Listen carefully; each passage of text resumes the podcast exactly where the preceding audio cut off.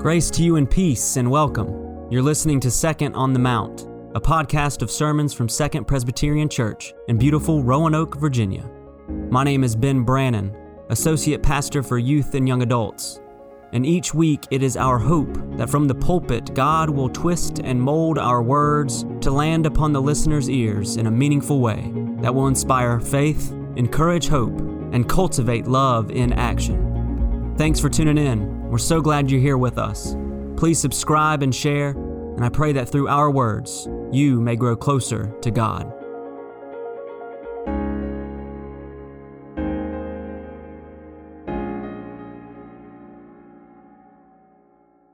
So let us pray. Holy God, by the power of your Spirit, make known today your love, your mercy, and your grace, revealed in Scripture, heard in sermon, and enacted in sacrament. Amen. Turn with me now, if you would, to New Testament page 885 in your pew Bibles. Our Scripture passage for today comes to us from the book of Acts, the sequel to Luke. And today we'll be reading from chapter 5, verses 27 through 32. So let us listen for God's word to us this day. When they had brought them, they had them stand before the council. The high priest questioned them, saying, "We gave you strict orders not to teach in this name. Yet here you have filled Jerusalem with your teaching, and you are determined to bring this man's blood on us." But Peter and the apostles answered, "We must obey God rather than any human authority. The God of our ancestors raised up Jesus, whom you had killed by hanging him on a tree. God exalted him at his right hand as leader and savior that he might give repentance to Israel and forgiveness of sins.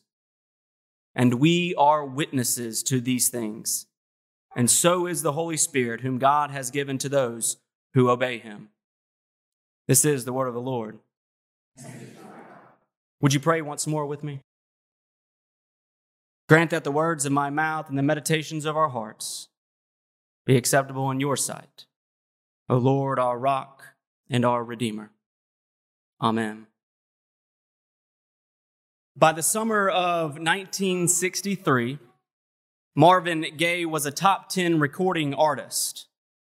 Once a freelance session drummer and a would-be easy-listening legend, he was now firmly planted in the seats among the all-time greats in the R&B arena. At the same time, the Holland-Dozier-Holland trio was racking up hit after hit for nearly every Motown act they were assigned to, both making noise in all the right ways, in all the right tunes, with all the right people.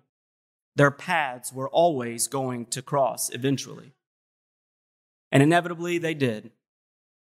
Motown had long been flirting with the notion of secular gospel.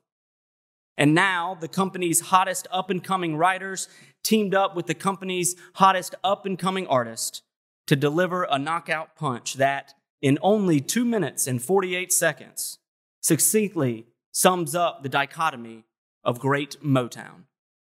And who better to lay it down than the son of a preacher man?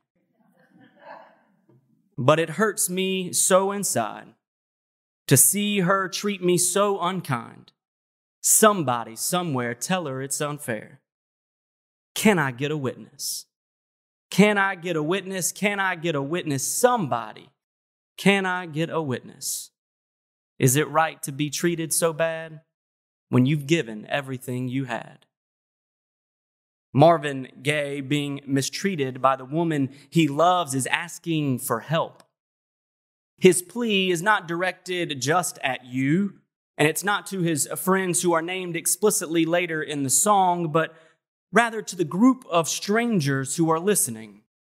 Those listening then, those who have ever listened to this track in the almost 60 years since its release, those listening now, and those who will listen in the future. Can I get a witness? He is asking for a show of solidarity, for confirmation that the actions of his girlfriend that he deems hurtful are in fact a mistreatment of his love and loyalty. This ain't the way love's supposed to be.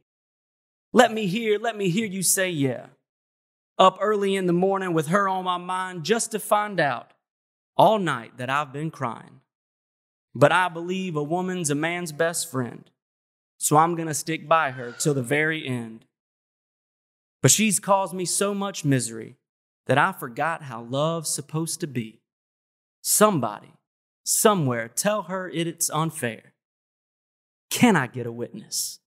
Can I get a witness? Following the resurrection, the apostles were commissioned to tell the world about the Easter events. Jesus is alive. But there were others who were commissioned by the state to keep that story from spreading. Both parties, loyal to their respective leader, were determined to have it their way, so their paths were always going to cross eventually. And they inevitably did. Within the larger narrative of Acts, the apostles are continually detained, put on trial, and threatened because of their proclamations that Jesus of Nazareth is the risen Lord and Savior. In chapter 4, Peter and John are arrested by the priests, the captain of the temple, and the Sadducees because they were teaching the people and proclaiming that in Jesus there is resurrection of the dead. You see, the Sadducees were wealthy aristocrats whose power and privilege were derived through allegiance with Rome. And any uprising or public protest and the resulting disorder would be a threat to their status and privilege. So to retain their vested interests and status, they would not listen to the resurrection truth themselves or allow anyone else to have the chance to hear it. The Sadducees did not believe in the resurrection from the dead at all. Maybe that is why they were sad, you see?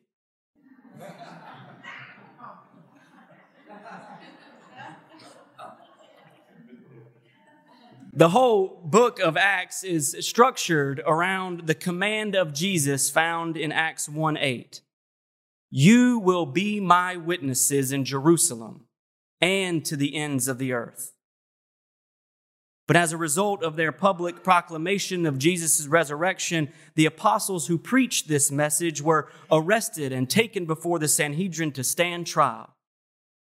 The apostles were given strict orders to refrain from their public witness, but proclaim they must. And once they were released, they continued to preach and teach in the name of Jesus, and their numbers continued to grow. Going against the orders of the authorities, Peter and the apostles were arrested once again and brought before the courts to be questioned. We gave you strict orders not to teach in this name. Note that they cannot even say the name of Jesus, even in their trial and questioning. Yet here you have filled Jerusalem with your teaching, and you are determined to bring this man's blood on us. The chief priests were aware that in the apostles' public professions, they were being labeled not as the ones who told everyone else how to behave, how to live the righteous and pious life, but now are being labeled as the ones who commissioned the arrest and crucifixion of an innocent man named Jesus. And as one commentator puts it, they are no longer the chief priests, but now the chief sinners. And Peter's response only further enraged the council. He says, "Shall we obey God, or shall we obey the authorities?" This is more than a rhetorical ploy. It does two things. It legitimizes their public witness, and it calls into question the actions of those in the courtroom. What Peter is saying to the members of the council before him is the way you are living in obedience to God or in obedience to the authorities? And this question is too for us. Shall we obey God, or shall we obey the authorities? Shall we obey God, or shall we obey the authorities of the world that work to keep the status quo at the expense of those less fortunate? Shall we obey God, or shall we obey the authorities that seek retributive justice, not restorative justice? Shall we obey God, or shall we obey the authorities of our culture that say we must look and act a certain way to have value and worth? Shall we obey God, or shall we obey the authorities that put profit above all else, even at the expense of our earthly resources and human dignity? Is the way we are living, individually and collectively, in obedience to God or in obedience to the authorities? And we can learn a lot from Peter's response. Where does your obedience lie? That is the first. But what he says next is a lesson to be learned as well. Peter says, the God of our ancestors, your ancestors, members of the council, your ancestors, high priests, your ancestors, my ancestors, the God of Abraham and Isaac and Jacob, that God raised up Jesus, exalted him at his right hand as leader and savior. God has made a way for us, for all of us. God made a way through death to life by Jesus' ultimate kingship over this earth. Even though the events of Jesus' death were horrific, and blood is on our hands, God has overturned death through love and forgiveness. Peter is now directed his preaching to the council. God has made a way. Our God, the same God you worship, has made a way. God made a way for restoration, not retribution. God made a way for forgiveness, not vengeance. God made a way for renewal, not revenge. God exalted Jesus, that he might give repentance to Israel and forgiveness of sins. This forgiveness is extended to all. Peter and the apostles were witnesses to these things, and now follow Christ's call to be his witnesses in Jerusalem and to the ends of the earth. Beloved, the Easter story is a story that must be shared, not only then, but now and to the end of time. Christ is alive. Can I get a witness? If Christ is alive, then there has been a power that has been unleashed into our world that is greater than death, a source of love and energy and hope that cannot be destroyed. Can I get a witness? We're going to get the Presbyterians up this morning. If Christ is alive, then there is no suffering we can endure, no anguish or pain, no loss to be experienced that Christ does not suffer with us. Can I get a witness? That was good. If Christ is alive, then we, each and every one of us, are cherished by God, loved beyond measure, beyond death, and drawn into a new kind of society that welcomes the stranger, that seeks to dismantle systems of injustice here and around the world that separate us from others and from the earth. Can I get a witness?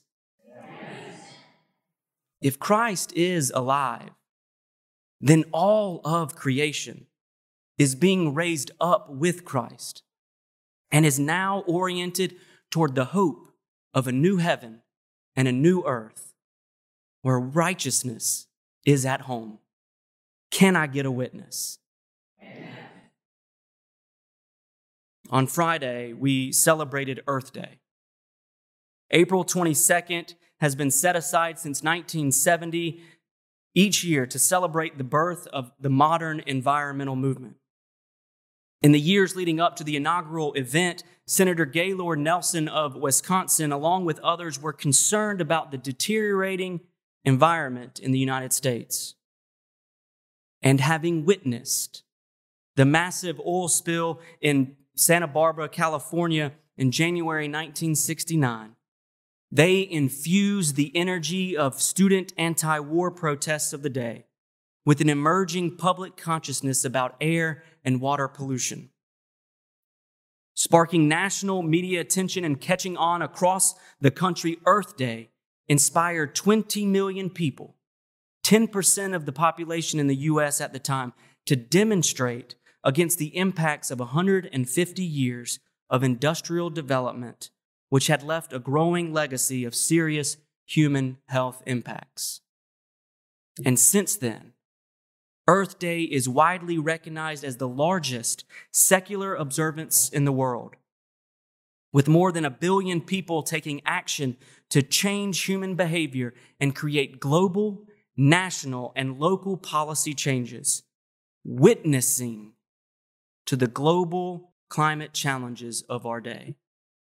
Witnessing to the global challenges of our day.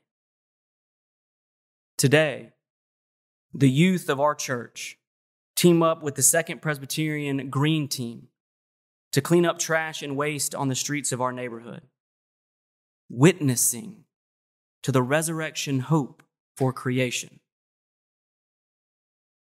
The Easter story is a story of resurrection. Resurrection, restoration, and renewal. A story of love, hope, and forgiveness, a story that must be shared and honored, witnessed to by our words and our actions. Here in our community and around the world, it is a story for all the earth.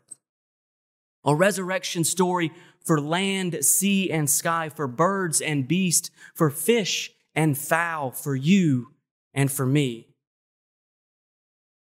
God raised Jesus up and exalted him at his right hand as leader and savior, that he might give repentance to Israel and forgiveness of sins. And we are witnesses to these things, and so is the Holy Spirit, whom God has given to those who obey him. What have you witnessed? Have you witnessed love conquering hate? Tell the story. Have you witnessed the injustices by the systems of the state? Tell the story.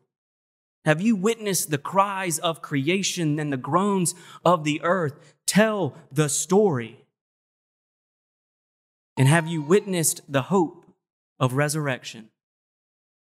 Tell the story. What is your story of Easter resurrection? Can I get a witness? Amen. Second Presbyterian, finding direction by following Jesus.